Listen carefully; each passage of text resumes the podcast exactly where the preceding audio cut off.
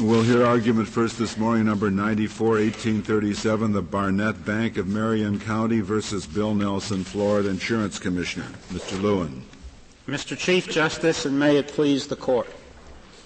This case concerns the validity of a Florida statute enacted in 1974 that flatly prohibits financial institutions such as banks, including national banks, from selling life and fire insurance. The case is here on certiorari to the 11th Circuit, which upheld the Florida law on the remarkable proposition that a law that prohibits banks from selling life insurance is, within the meaning of the McCarran-Ferguson Act, a law that regulates the business of insurance, while a 1916 federal law that explicitly does the contrary and authorizes national banks to sell life insurance is not within the meaning of the very same McCarran-Ferguson Act, a law that specifically relates to the business of insurance. The statement of that proposition is, we submit, its own refutation. Flatly prohibiting all banks from engaging in the business of being an insurance agent is, we believe, not a bona fide regulation of the business of insurance. But if it is, then its converse, the 1916 federal law that authorizes national banks to do precisely what the Florida law prohibits, that is to sell life insurance through licensed agents, must be a law that specifically relates to the business of insurance. Now that language that I've been referring to regulates the business of insurance or relates to the business of insurance grows out of the two-pronged test of validity prescribed by the McCarran-Ferguson Act whenever an act of Congress conflicts with any law enacted by any state. The Mr. I, I, I, assume that the, the Florida court, uh, the Florida courts and the uh, or the Eleventh Circuit's uh, view of the matter is that uh, the Florida statute um, is a statute that uh, governs insurance. It's about insurance. The federal statute is a statute that's about banks. Now, what it says banks can do is sell insurance, but I think what what the 11th Circuit says is that doesn't specifically relate to, to insurance within the meaning of the statute because this, the provision is about banks. The statutes, Justice Scalia, of course, use the word regulate in the first portion of right. section, and it says that the state law, in order to even satisfy the first of these two hurdles, has to have as its purpose regulating the business of insurance. The broader term is the second term. The second term speaks about relates to the business of insurance. It appears to us certainly you can't even even if a statute speaks about banks it also relates to insurance if it says as the 1916 law does specifically that banks may sell insurance policies. I, I agree. I agree with you that any any any legislation that regulates insurance relates to insurance. But does any legislation that, regu- that regulates insurance specifically relate to insurance?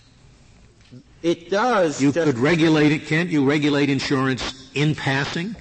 I mean, that's the argument made here, that, that really they, they, uh, uh, the federal, uh, the federal legislation may, you may even say it regulated insurance, but it did it only in passing not specifically. But the word specifically we submit means to distinguish between the statutes that would include insurance within some broader statutory term, commercial services, various kind, but it uh, certainly a statute specifically relates to insurance when the word insurance appears in that statute five times. If the court will look at section 92, which appears at 1A and 2A of the appendix to our brief, life, fire, life or other insurance is specified in there, and the word insurance appears explicitly in that statute on five different occasions. Nothing. Mr. Lewin, but even so, why can't one read these two provisions, the state and federal, as compatible, as not in conflict? The federal law may specifically relate to insurance, but why not, as one of the Uh, one of your opponents argued, why not read the federal law as simply giving the banks permission to enter this line of business, which it couldn't enter without federal permission? Just giving it federal permission, yet subject to whatever regulation the state may choose to put on it. Justice Ginsburg, there are several answers, I think, to that question. First of all, because the statute does not specifically say that. Congress knew how it could say as our adversaries say, national banks are simply empowered to engage in the business of selling insurance if the state permits them to do so. The statute, section 92, submits the national bank only to the authority of the comptroller of the currency. It says the insurance company whose policies are being sold has to be a, a, a company which is authorized by the state authorities. It does not say that the national bank has to be authorized by the state authorities. And the Congress that considered and enacted Section 92, the very same Congress also considered the question of branch banking. When it did so, and this appears, uh, I think, in more ex- extensively in an amicus brief uh, uh, that's filed by a whole group of uh, uh, banking, local uh, state banking associations, uh, the court can see, I think, at page 13 of that brief, where Congress put into the branch banking provisions that it was considering language which would have subjected the national banks to the authority of the state before they could open branch banks. Congress didn't do that with Section 92. So our first point is that the statutory language argues against that reading.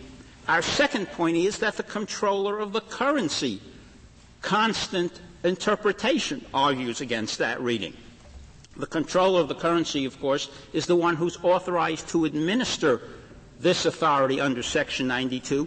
This court very recently, in its VALIC decision, pointed out how the court gave deference to the comptroller of the currency, and the comptroller of the currency, since the enactment of this law, has always read it as meaning that the national bank has national banks have authority independently of what the state may or may not do. Mr. That's what he, when you when you say the comptroller of the uh, currency uh, is the regulator, you don't mean to say, do you, that the selling of insurance by the bank no. couldn't be regulated by Florida. Absolutely not, Justice Ginsburg. We agree that the qualifications of the agents who are selling is subject to all the state laws. The state licensure laws, which apply to all insurance agents, would apply to those who would sell it on behalf of the banks. And we're not arguing that the entire state licensure system is preempted or replaced. Our adversaries are trying to make the court believe that maybe that's the consequence of our position. It is not at all. What we are saying is banks under Section 92 are permitted to sell insurance and then subject to the regulation of the kind of regulation that Congress had in mind when it enacted McCarran-Ferguson. It knew that prior to the Southeastern Underwriters case, there was a whole web of regulation on the part of the states of the business of insurance, including the licensure of agents. And consequently, when it enacted McCarran-Ferguson, it maintained that system of regulation in place. But when a state comes in after the fact and for motives that are not the protection of policyholders with regard to the integrity or the ability of insurance agents, but which are anti-competitive motives. And we think that clearly emerges from this, the history of this statute well, as well. Mr. Lewin, uh, the, the, other side argues that there is a public motive. Uh, that you don't want the banks too closely tied up with the insurance in connection with a loan. Uh, we understand that that is what they are saying. That is, first of all, that is contrary to the preamble that the, this statute had when it was first put in. And there is no other suggestion in the legislative history that there was a motive other than the, the motives which the preamble set out. That, but that motive wouldn't explain allowing uh, banks that are not uh, uh, part of bank holding companies to do it, would it? As I understand the Florida statute, it doesn't prohibit all banks. It does not prohibit banks that are in communities of less than 5,000 that are not uh, uh, uh, subsidiary to bank holding companies. And, pro- and, and the, uh, the, the, the, rationale of uh, stopping banks, the, the, anti, the pro-competitive rationale of preventing banks from, from getting all of the business when they make the real estate loan, uh, that, that makes no, no reason to uh, to limit it to non-bank holding companies. That's true. That distinction would not make would not make sense in that context. I mean, it, it, you can't. It doesn't carry across to uh, to all banks. Mr. Lewin, are there? To, oh, go ahead. The statute doesn't cover um, credit life either, does it? No, it does not. So that would be that would be, I suppose, the the, the field in which you would assume the banks would be most overbearing in trying to exercise their authority, and yet that's exempted. It's true. There are really a number of very good rational arguments that demonstrate that this is not the purpose, this is protection of consumers is not the purpose of the statute. The lines that are drawn, the legislative history, the fact that the statute invokes the Bank Holding Company Act. It doesn't say we're doing this because of the authority we have under McCarran Ferguson to regulate insurance. What do you say to the to the argument, a kind of a subsidiary subsidiary argument to be sure, but what do you say to, to the argument that because the effect uh, is to regulate what, what your opponents describe as the point of sale of the insurance. That therefore you simply must impute uh, a, uh, a, a, uh, a, purpose to regulate insurance to that effect, and therefore the purpose prong uh, of the statute is satisfied.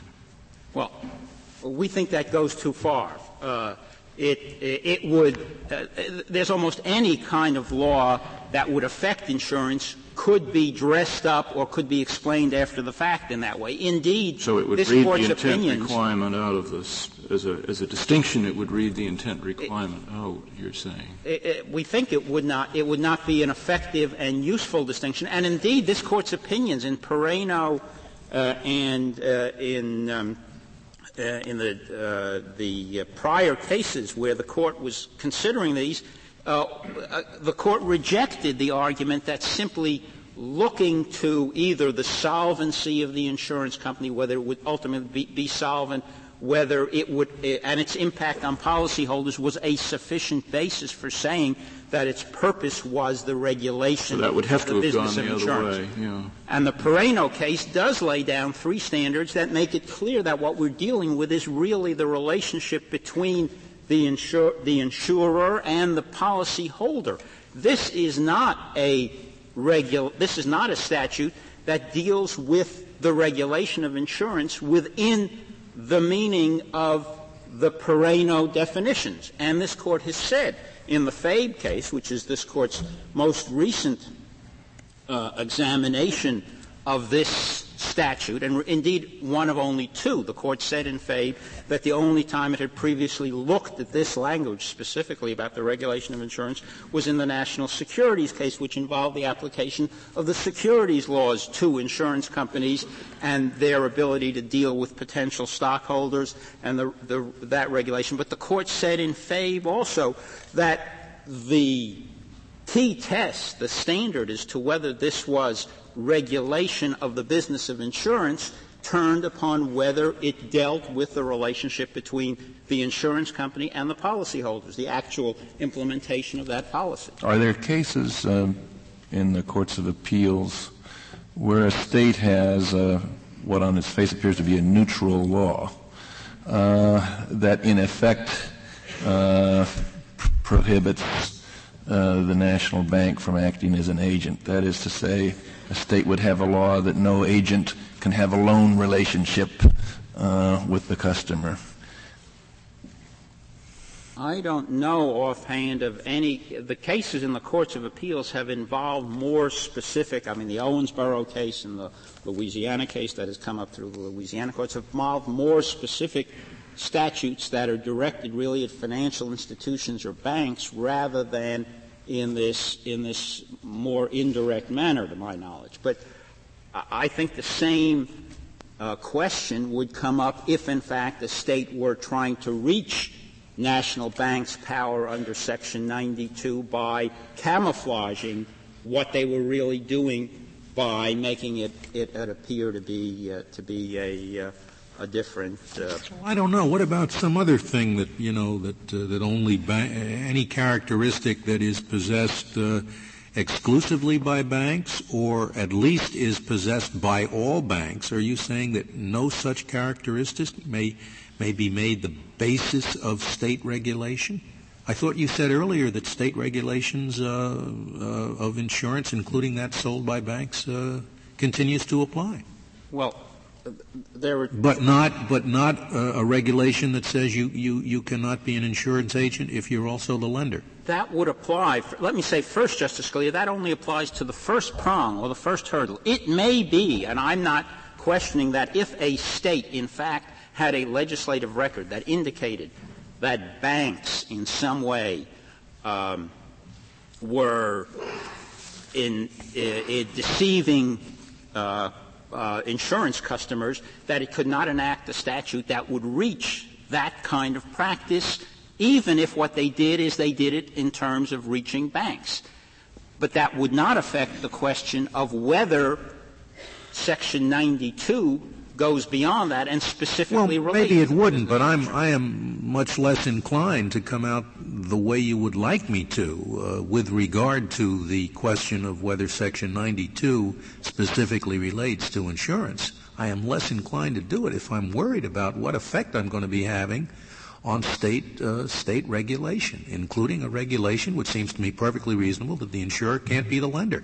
You're saying that that would be bad, that would be good. What do you? No, I think a, a, a, a more narrow statute that would reach certain kinds of practices would certainly be good. I'm not questioning. I, we have no problem with regulatory statutes that reach practices rather than rather than eliminate categories. That, that, that, would be okay. Uh, uh, no insurance agent. The lender can't be the insurance agent. Because that's going to be the next statute that Florida passes. You, you know that's coming up. A, a, any lender to consumer. No, I think and if, if the purpose of that statute, if the, if the legislative record doesn't demonstrate that that is designed to protect consumers, and it's really a way of getting around Section 92, I think it would present a problem. I have to read the legislative history to figure that out. Well, I think that's right. Why, why would you require a legislative record, uh, Mr. Lewin? Most, most state legislatures don't have legislative history. That's true, but in this case, Mr. Chief. Well, but you, you were speaking generally. You were speaking of whether a state law would be valid. You said if there was a sufficient legislative record. Why is that a requirement? I think because in this case, Mr. Chief Justice, Congress has said so. Congress has said, enacted by any state for the purpose of regulating the business of insurance. And you think Con- Congress meant there had to be an inquiry into the precise legislative motive in every case? Well, I think when Congress says purpose and has used that in the statute, then I think for purposes of that hurdle, the court does have to look at purpose. Why, why could there, why can't there just be a presumption that if there appears to be a purpose on the face of the statute, that probably is what Congress talked about? That's a possible legal rule, Mr. Chief Justice, but I'm saying nonetheless a court has to deal with the fact that the statute says purpose. And in some way, it has to divine what the purpose was in enacting the statute. Congress could have eliminated the word purpose. It could simply have said enacted by any statute by any state regulating the and business the Court of, of Appeals here went about divining the purpose, and it reached a particular conclusion. And we submit that conclusion is simply not justified for purposes, again, of the first prong of the test. I, I, have to keep emphasizing, and I would like to reserve some time for rebuttal, I would have to keep emphasizing that that's only one prong of two prongs that this statute two hurdles that this Florida statute has to satisfy. One, it has to be for the purpose of regulating the business of insurance, and two, the federal statute with which it conflicts has to be one that does not specifically relate to the business of insurance, and we submit Section 92 plainly, specifically relates to the business of insurance. Thank you. Thank you, Mr. Lewin. Uh, Mr. Bress, we'll hear from you.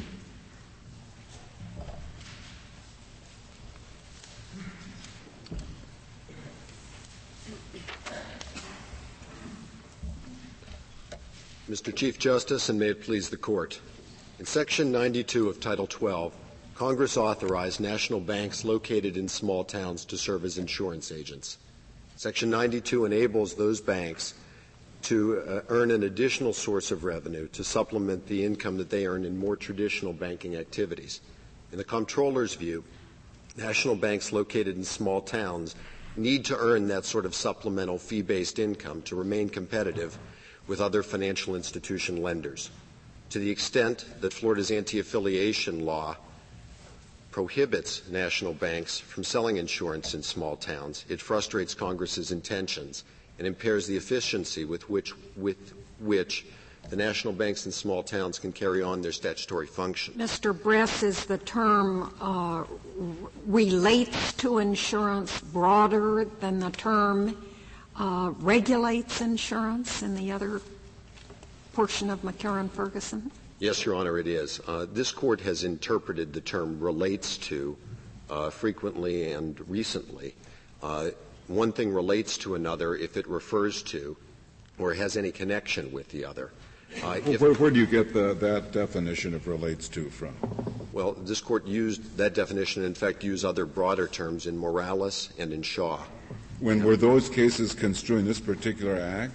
No, I was, Your Honor, I was just getting to the words relates to. I will move on if you'd like. And, and get perhaps closer to this act. Certainly. Uh, if, if this statute merely said relates to, then McCarran Ferguson would arguably accept any federal law that has any uh, connection with interstate commerce. Uh, Congress did not intend that broad a scope. Congress added the modifier specifically to make clear that state insurance law would be preempted only when Congress has referred to, focused on, or acted specifically with reference to the business of insurance. Um, therefore, if Section 92, which is at issue here, uh, merely uh, authorized national banks to engage in commerce, that statute would not specifically relate to the business of insurance. Mr. Would we in Fabe, this court came pretty close to requiring a sort of clear statement rule for a law that relates to insurance by the federal government. Your Honor, in its, I agree in its description of that prong of the, of the McCarran-Ferguson test, this court stated uh, that it was a plain statement rule and, and used language to that effect. It was not a holding, however, of FABE, and this court has reminded us well, often. if it is a, if there is some clear statement requirement, do you think this uh, Section 92 meets it here? Well, I guess that would depend what clear statement meant. If the clear statement had to be Congress saying, not only can banks do this, but we also affirmatively preempt state law to the contrary, no, this wouldn't pass it. But uh, the language that Congress actually used here specifically relates to does not require that sort of statement. Um, Congress, when it was passing the McCarran-Ferguson Act, um, had in the bill that was that originally went to the committee language that would have done that. That language said, unless uh, the act specifically so requires. But the sentence Justice O'Connor refers to uh, says the first clause of 2b reverses this by imposing what is in effect a clear statement rule a rule that state laws enacted for the purpose of regulating the business of insurance do not yield to conflicting federal statutes unless a federal statute specifically requires otherwise. Are we going to have to ignore that language to rule for your position in this case? You may well, Your Honor. I believe that that language did not accurately describe the uh, text of the statute as it actually reads. If, if we follow the position that Senator Ferguson has been quoted as taking, uh, we would require at least that there be, I'm sorry, we would require that there be an express reference to insurance. Is that correct? We would find in most Not cases, an express reference to preemption, but an express reference to insurance. In almost all cases, you would want to find at le- the word insurance or at least other words that meant insurance in the statute itself. Yes. What kind of other words do you you mean reference to specific policies and exactly. like that? Okay, but sort of so some some verbal insurance reference, not necessarily the word insurance. That's right. Would would we be in error uh, if we confined, uh, if we in fact defined the uh, specifically re- relate to language in that way? No, I don't. I don't think you would. I think that would be a correct definition, Your Honor. In, and limited it to that. To statutes that specifically refer to insurance, either in so many words or not, I think that would be the correct definition. But the so many words have got to be words that, that either include the word insurance or refer to what? An insurance product or a peculiar insurance practice.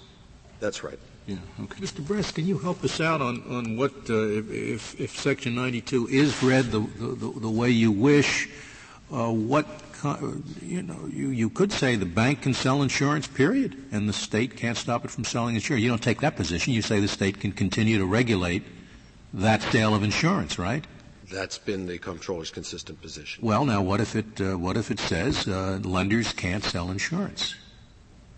Well, a, a, statement of lenders can't sell insurance would, in our view, conflict with Section 92's directive that banks, which are lenders um, under under uh, 24, Section 24, can sell insurance. So there would be an express conflict. Well, I can think of all sorts of other things that banks are, which which you might want to regulate for the purpose of insurance. And and you're saying, I, I don't understand you, how you draw. Your Honor, you may well want to.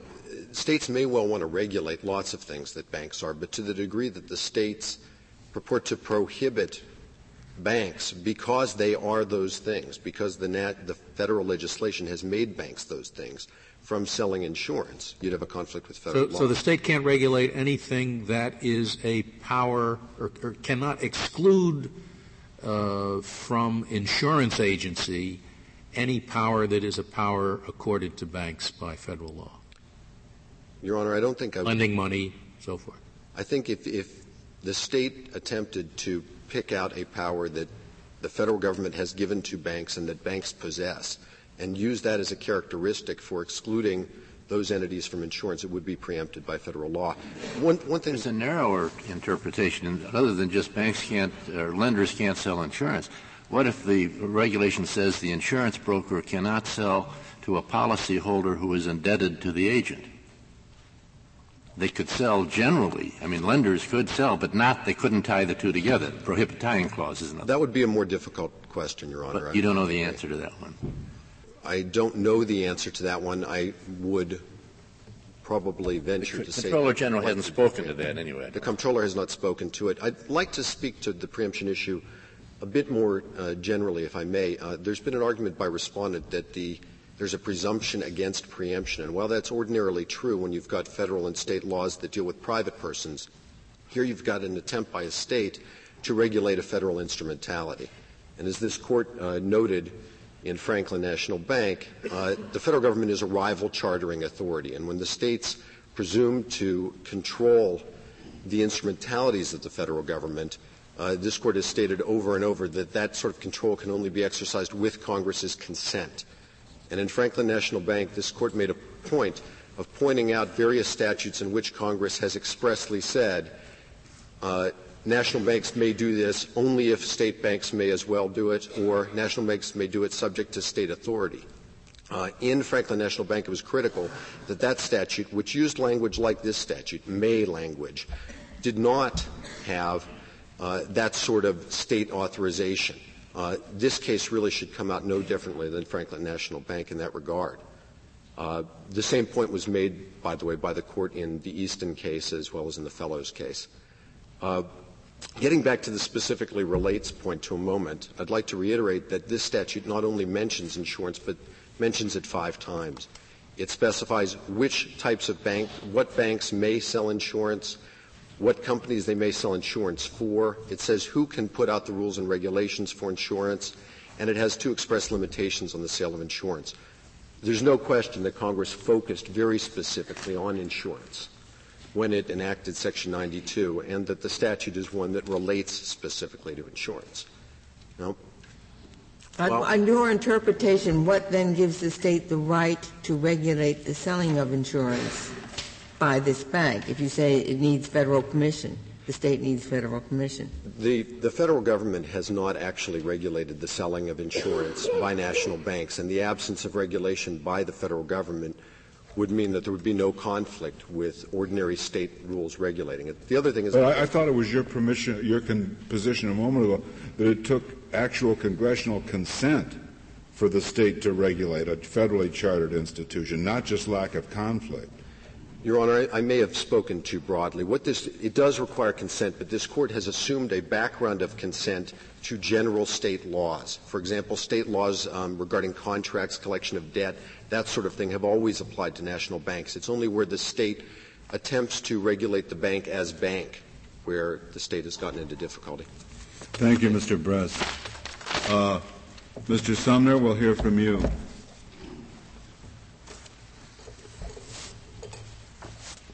Mr. Chief Justice, and may it please the Court. By enacting the McCarran-Ferguson Act, Congress has broadly reserved to the states regulation of the business of insurance and declared that state regulation of the business of insurance is in the public interest.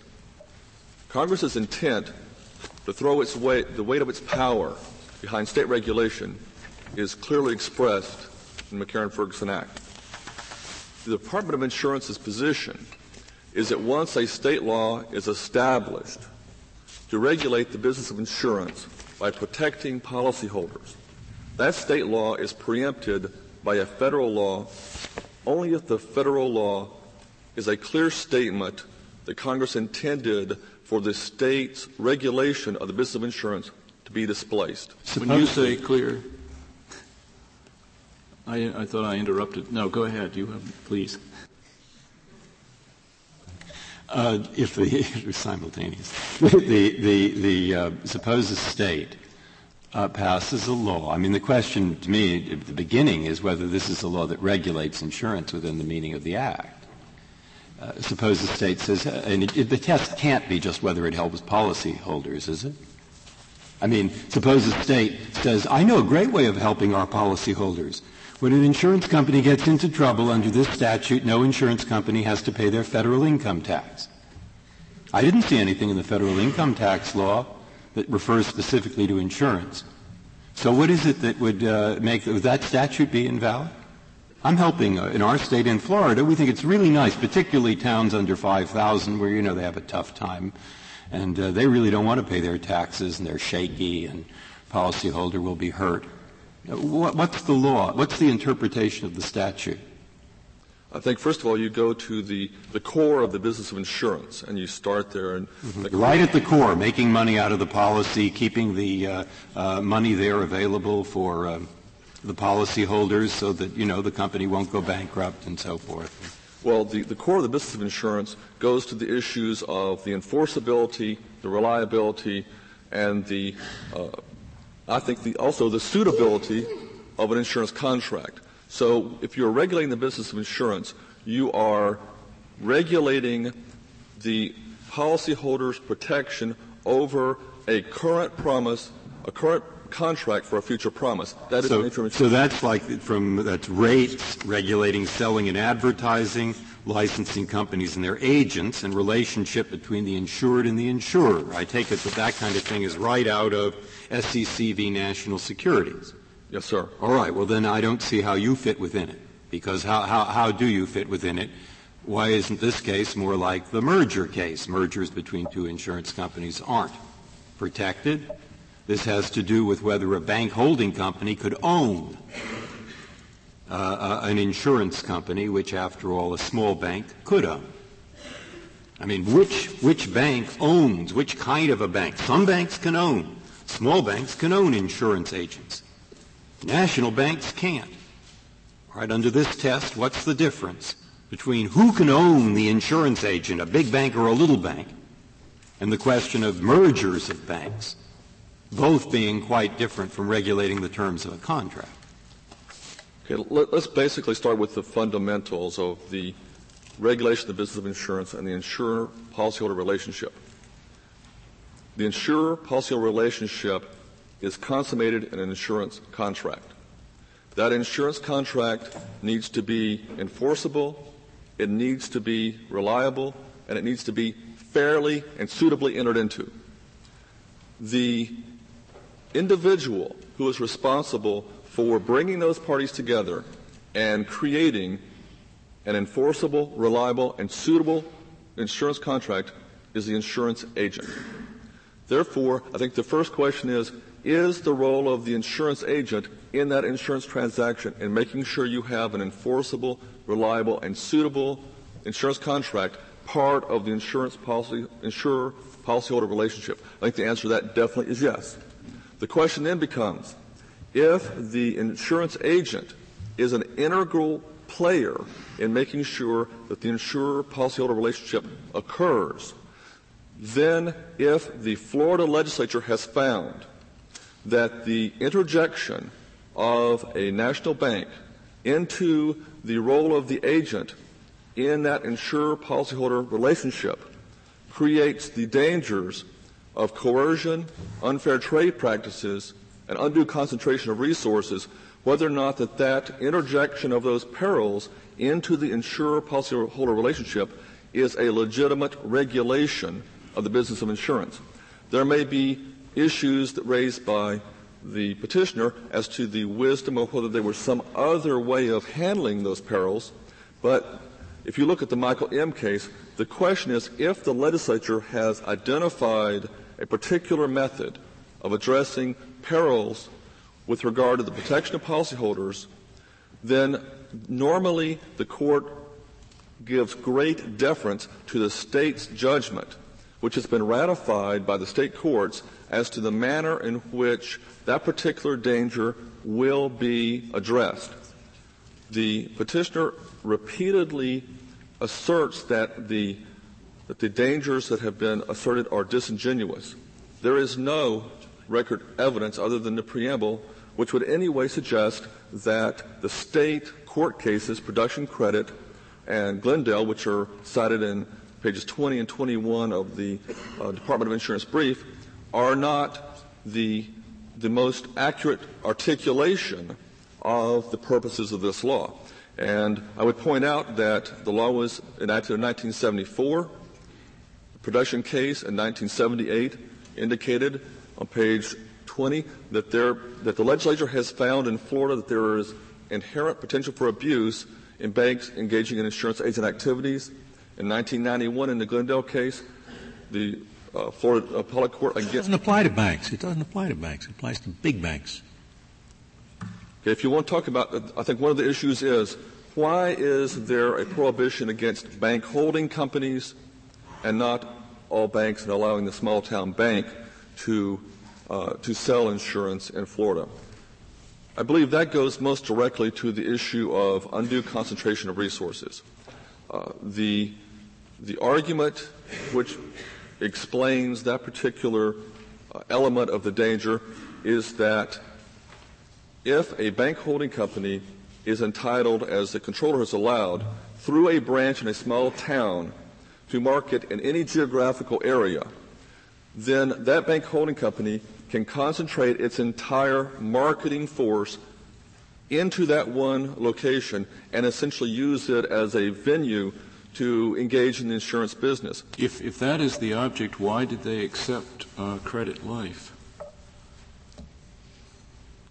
Well, first of all, I think that in, in the legislature's judgment, I believe there was a, a, sense that with regard to Credit Life, there was more of a nexus between uh, the bank's interest in protecting loans and protecting credit than there was in the sale of other insurance.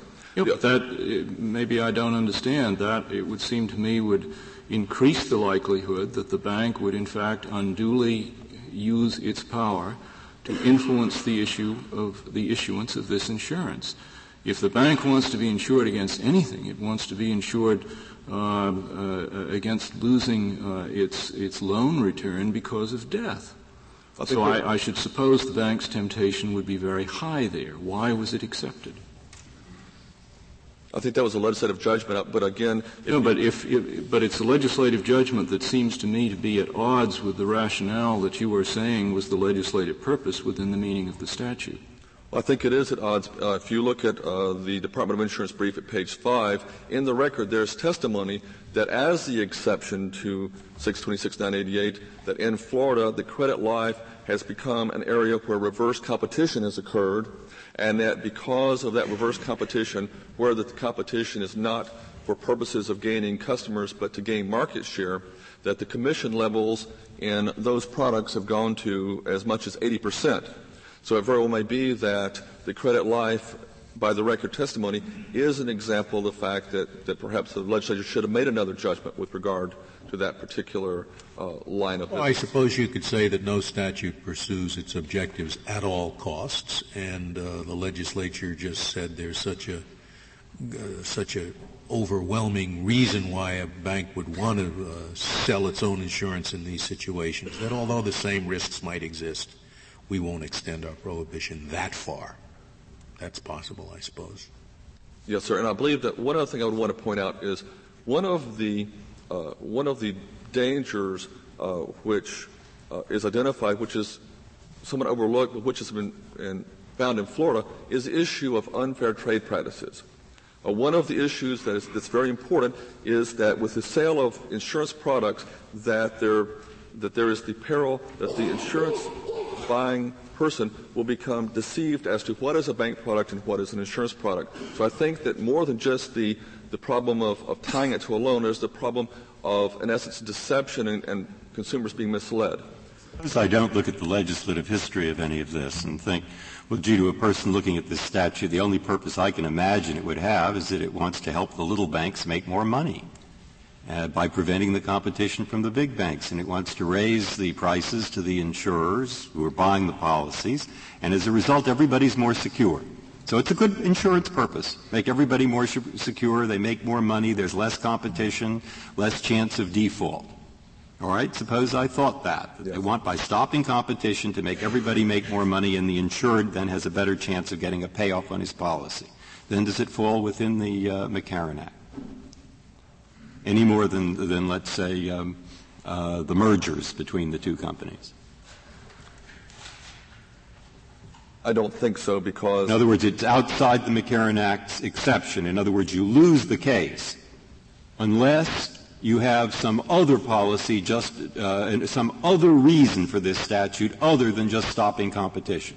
That's correct. All right, then, then why would that be? I mean, I, I don't know why the. I mean, I, I grant you that you'd like to say it has other purposes. I understand that, but I don't see why, in terms of the Act, it matters. I don't see why in terms of the exemption it matters whether the purpose is an anti-competitive purpose, a pro-competitive purpose, or what kind of purpose. In either case, your purpose would be to help the uh, policyholder get a payoff on his policy.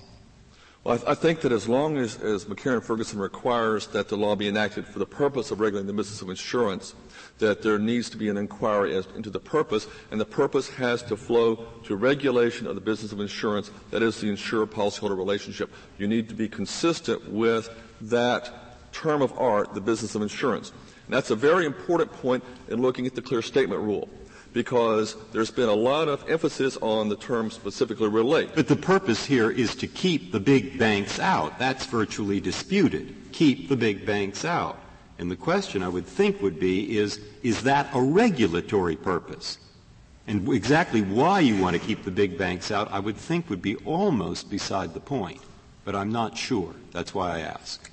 Well, it depends on whether or not that the keeping the big banks out through the regulation of the insurance agent and their association with the bank is regulation. Whether or not that in looking at that law, that there is a a relationship there where that, that law regulates, that is, controls, adjusts, or manages the business of insurance. That is, whether it adjusts, adjusts, controls, or manages a peril to the insurer-policyholder relationship.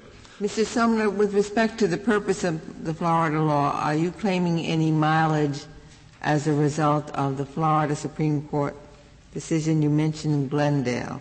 Uh, that's a district court of appeal case. Uh, yes, I am. But is there a Florida Supreme Court decision interpreting this statute? Uh, no, ma'am, there's not. There's only the district, federal district court. Yes, ma'am. Both cases, the uh, Supreme Court, district court of appeal. Yes, district, district court of appeal. Yes, ma'am.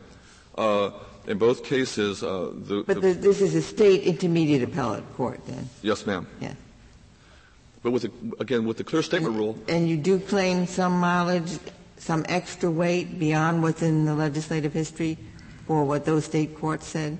Yes, ma'am, absolutely. If you look at the, M, at the Michael M. case, uh, you, you again look at the state's justification for a law, which is given great deference. In that case, they, uh, the court mentioned that the Supreme Court of that state had given interpretation. But in this case, on two occasions, the state courts have looked at the purpose of the state law, and I would respectfully submit that the state courts ascertaining or, or, the, or, their judgment as to what that particular state law means is entitled to great deference.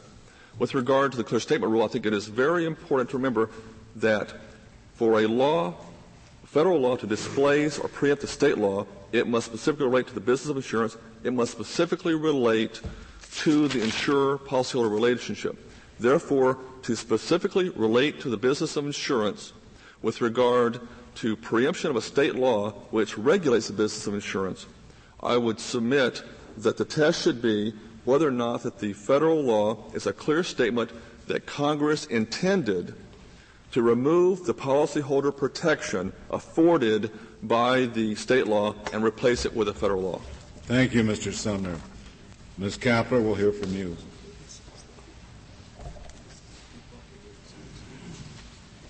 Mr. Chief Justice, and may it please the Court. Uh, the 11th Circuit ruled in the basis of McCarran, and petitioner and the, and the Solicitor General's office has stressed, in particular, the McCarran issue. But this Court need not reach the McCarran question because even under traditional preemption, there is no pre- a traditional preemption doctrine. There is no preemption here, and the reason is simple. A state law that treats state charter banks and nationally chartered banks even-handedly, which is what 626-9088 does, does not interfere with the objectives of Congress in enacting Section 92, which, as stated by the Solicitor General's office here today, was to enable nat- small nationally chartered banks to have additional revenue in order to enable them to compete with state chartered banks. Well, not it's authority. not quite that easy. Uh, it, the uh, the Solicitor General did not, I think, concede or suggest that this was kind of an equal protection clause for competition the, the object which the Solicitor General argues is, is behind the uh, Section 92 is indeed a competitive object. But his argument is that one way to provide that competition is to allow them to sell the insurance, period. He didn't concede, uh, it seems to me, uh, that uh, it was simply to put them on an equal footing in the sale of insurance with state banks. Perhaps I overstated. I certainly didn't mean to say he's conceding that there's preemption here, he's, or there's no preemption. He certainly is not. No, but he wasn't conceding that there was there was kind of a, an, as I put it, an equal protection clause here for state and federal banks. And in fact, the argument is, for which there has been, uh, I think, some evidence seduced here in the courtroom, uh, that in fact the, the, the, the point of the statute was to allow them to get into the insurance business so that they could earn money and, generally speaking, be more competitive against their state rivals. And it seems to me that that's what you've got to refute here. Your Honor, the legislative history, and although it is very scant here, there is one letter from the comptroller who drafted this legislation and proposed it to the to the uh, Congress, who accepted that proposal as written, and and in fact used this letter as the explanation, the sole explanation for the statute. And the, the drafting of the statute is consistent with that in the sense that the statute says nothing about may sell insurance if state banks sell insurance, may sell it if state regulation allows it simply gave them a power to sell, uh, and, and I would suppose that was consistent with the, with the letter. Your Honor, in fact, the letter, it, the letter makes absolutely clear that what the comptroller was worried about was allowing them to get additional revenue, but additional revenue in order to now enable them to compete with state charter banks who had the well, sure. If they go out of business, they can't compete. But I mean, the argument was they need the additional revenue because given the sort of piddling deposits that they tend to get in these little towns, they just can't earn enough money to stay in business if they haven't got some other revenue source. Wasn't that basically the argument? And they were having problems competing with state banks who had this authority. You, know, you don't limit the terms of a statute by its purpose. I mean, if the purpose of enabling them to sell insurance was, enable, was, was to enable them to compete, we don't read into the statute they can sell insurance only when it is necessary to enable them to compete. Congress passes lots of laws for purposes uh, which do not require as much as Congress uh, confers in the law. What the law says is that they can sell insurance. And it not only says that, it says in addition to the powers now vested by law in national bank, in addition to those other powers, do you know any other power that a national bank has which can be eliminated by states? Your Honor, the, the Fellows case is very instructive. There's a difference between a non-banking power and a banking power, and the Fellows Court articulated the difference. The courts made absolutely clear, and the petitioner keeps re, um, relying on the, on the provisions of the Fellows case dealing with banking authority. The Fellows decision. Fellows, you're talking about? Yes, correct, Your Honor. First National Bank versus Fellows. It's cited in the reply brief of petitioners. The site is 244 U.S. 416. It's a 1917 case contemporaneous with the enactment of Section 92. In that decision, this court explained that when it comes to banking powers, the incidental powers, of course Congress can grant those authority and the state can't interfere with those unless Congress says they can interfere. But when it comes to non-banking powers, and there it was the power to act as administrator for stocks and bonds. When it comes to non-banking powers, Congress has the authority to grant those additional non-banking powers in order to allow the national banks to compete with these state charter banks because otherwise they'd suffer injury that they could not in, engage in their banking powers. The court went on to say that in those areas, in the exercise of those non-banking powers, the principle is that so long as the state law is not discriminatory, the national banks are, are, must abide by the state laws. This they, they don't contend that here. They, they, they don't contend that they, that they need not abide by state laws. D- does that case hold that those non-banking powers can be eliminated by the states? It says they are fully regulable by the states, Your Honor. Th- they acknowledge that they're regulable here. Uh, uh, Mr. Lewin said they're regulable. What we're talking about is whether they can be eliminated. Does this case say they Your can Honor, be that's eliminated? what the Fellows case was talking about. That's eliminating the, eliminating the power yes, entirely. The issue there was whether the Michigan whether Michigan law would have allowed them to to engage in this activity or not. That's precisely what the case was about. So the commerce power is is is limited. Is that what you're saying? I don't think it's the commerce power. And there, what they were talking about, of course, Your Honor, was the fact the necessary and proper clause, um, which is tied to the currency clause. No, but the the, the, the, the power to to regulate insurance is a commerce power and it seems to me that you were saying insofar as it involves banks, it doesn't relate specifically to banking, uh, there is a limitation, and hence it must be a limitation on the commerce power. Your Honor, at the 19- maybe I don't understand your. Well, in 1916, it was not a commerce power because Congress. Well, it is now, and it seems to me that that's the consequence of your argument. Am, am I missing a step? No, I'm not. I'm not. I'm not trying to suggest that as a constitutional a constitutional matter, it could not have said that the national bank can act enact uh, act this way and the states can't interfere. All I so you're back. It seems to me you're back to the clear statement point. In other no, words, if they say it clearly enough, they can do it. If they don't say it clearly enough, they can't do it. No, Your Honor. I'm saying that under traditional preemption analysis, there is no conflict unless there is an interference with the objectives of Congress. And the objectives of Congress, as stated in the legislative history, and as consistent with the principles articulated by the Supreme Court at the time, okay, but to you, enable the state bank to compete. I'm sorry, I didn't mean to cut you off. I'm sorry. If you, you agree, then I take it, that if we do conclude that Congress was quite clear in its intent to allow banks to do this, period, that's the end of the issue. Under traditional preemption, yeah. the end of the issue, correct, Your Honor. It would not, certainly not be the end of the issue under the McCarran-Ferguson Act. And in fact... Simply because we have two other steps. I'm just dealing with your first point, your first argument. If, if your first argument is there's no preemption because there's no conflict. Correct, Your Honor. Right. Because there's no interference with the objectives of Congress. So everything turns on whether we conclude that Congress did indeed intend to give the, the, the banks the power to do this uh, uh, free of the right of a state to eliminate it entirely. And if we say, yes, that was Congress's intent, then we get into McCarran-Ferguson. Right. Although it's sort of, I think it's difficult to think of whether there's an intent to preempt, Your Honor, because there, the statute in its legislative history is absolutely silent on its effect of state law.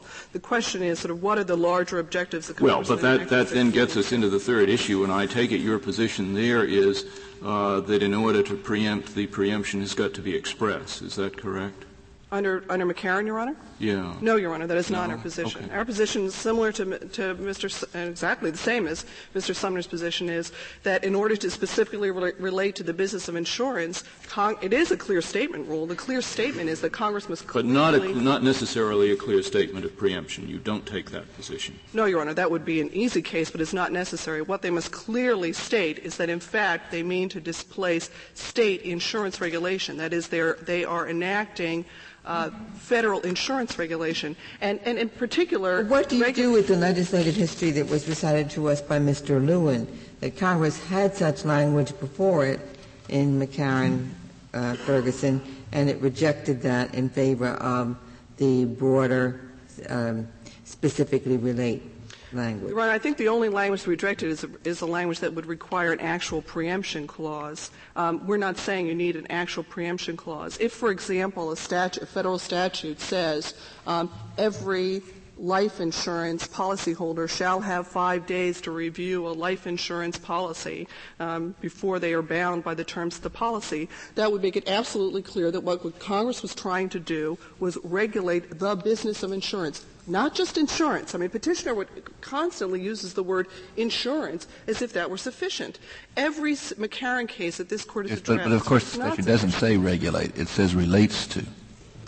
Correct, Your Honor. But the question is sort of what is relationship, and that's precisely what this court looked at in Blue Cross and other cases in which they deemed what is re- what is the relationship, which is only informed by knowing what the what the purposes, the objectives of the statute were. In McCarran, what Congress was trying to avoid, everyone agrees, was inadvertent preemption, inadvertent application of the law to the business of insurance, to the spreading, the transfer of risk, the, the protection of the policyholder.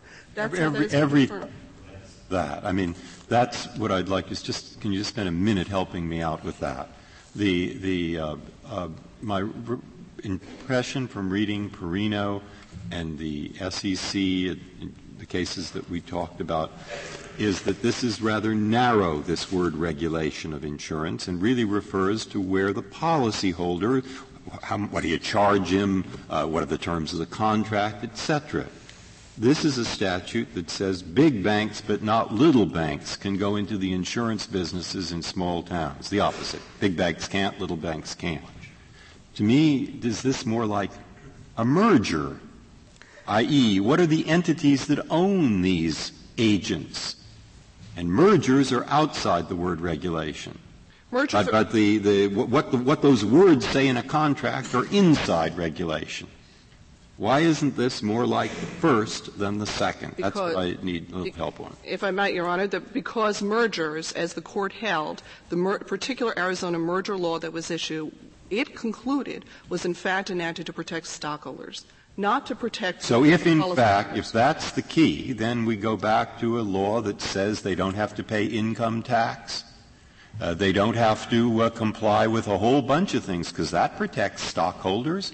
There are a lot of ways we could no, make Your Honor. If, if, it protects stockholders, it is not enacted for the purpose of regulating insurance. That's what national security. Sorry, I mean, it, we go back to the income tax and all these exemptions that will protect policyholders. That can't be the law, I wouldn't think. Your Honor, I think you're echoing the, di- the, difficulty the dissent had in Fabe with the test that the majority set up. I absolutely and, am. But the, and so the question is, what is how how close must the must the protection policy and Fabe be? seemed to be a case in which the court majority held that the policyholder has a secured interest in the money that will go to pay off that policy. And if that's so, FABE is a case that's pretty closely related to the very dollars that are going to pay the, uh, the policy holder, much more close to the words of a contract than to a merger of the entities owning.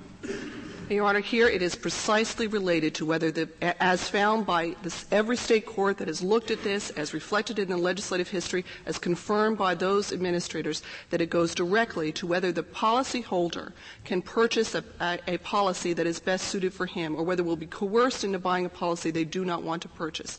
That particular decision, the decision whether the policy is one that is appropriate for them, that was the design behind it. That is the nexus, the establishment of the relationship between the policyholder and, and the insurer. Big banks can coerce and little banks can't coerce? I don't understand. Your Honor, just the, the exceptions you're struggling with and Justice Souter was struggling with, the Glendale court struggled with and found that that, that these were reasonable decisions the court, the legislature could have made. And in fact, they could have decided these little banks that there was a problem with the accessibility of insurance in these small towns, so they'd let, let the, little banks coerce. You, that, that, that's what you thought. Well, and also found that they need the money, so we'll let the little banks go worse, but not the big bank. I can't believe. No, certainly not. Your, certainly not, Your Honor. And all, the Glendale court also said and could have reasonably found they didn't have enough power. Similarly, with regard to credit insurance, the court decided the Glendale and didn't have enough power to coerce.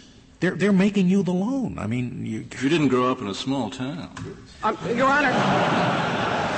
Your Honor, yeah, I did, Your Honor. I, I, not at a time when I was asking for a loan, Your Honor. But at the time, but at the time, the, the, fact of the matter is that the court looked at this. They heard evidence. They decided this. I mean, these exceptions don't go any more towards what petitioner wants to say this statute is. Petitioner wants to say this statute just is a protection for insurance agents. Well, for we're tested protection for independent insurance agents, why did they let them sell credit insurance? You ask the same question. Those exceptions come from something else. The legislature has made hard decisions, hard policy decisions where to draw the line, and has allowed it to sell credit insurance because he doesn't have to establish the purpose. You have to establish the purpose. I mean, it may give as many problems to him as it does to you, but it's not part of his case. But Your Honor, the, the purpose is established. The purpose is articulated in the preamble, in every state court that has looked at it, who heard evidence, in every. Tra- I mean, in fact, Your Honor, we have established it. Their whole argument is it's a sham. That's their whole argument. It's a sham. The only way you can do that is to ignore what Florida state courts have definitively said, unanimously, without any contradiction, is in fact the purpose of these state laws. You must ignore that in order to rule in petitioner's favor. And there's no basis for doing that here. Absolutely none. Thank you, Ms. Kapler. The case is submitted. We'll hear our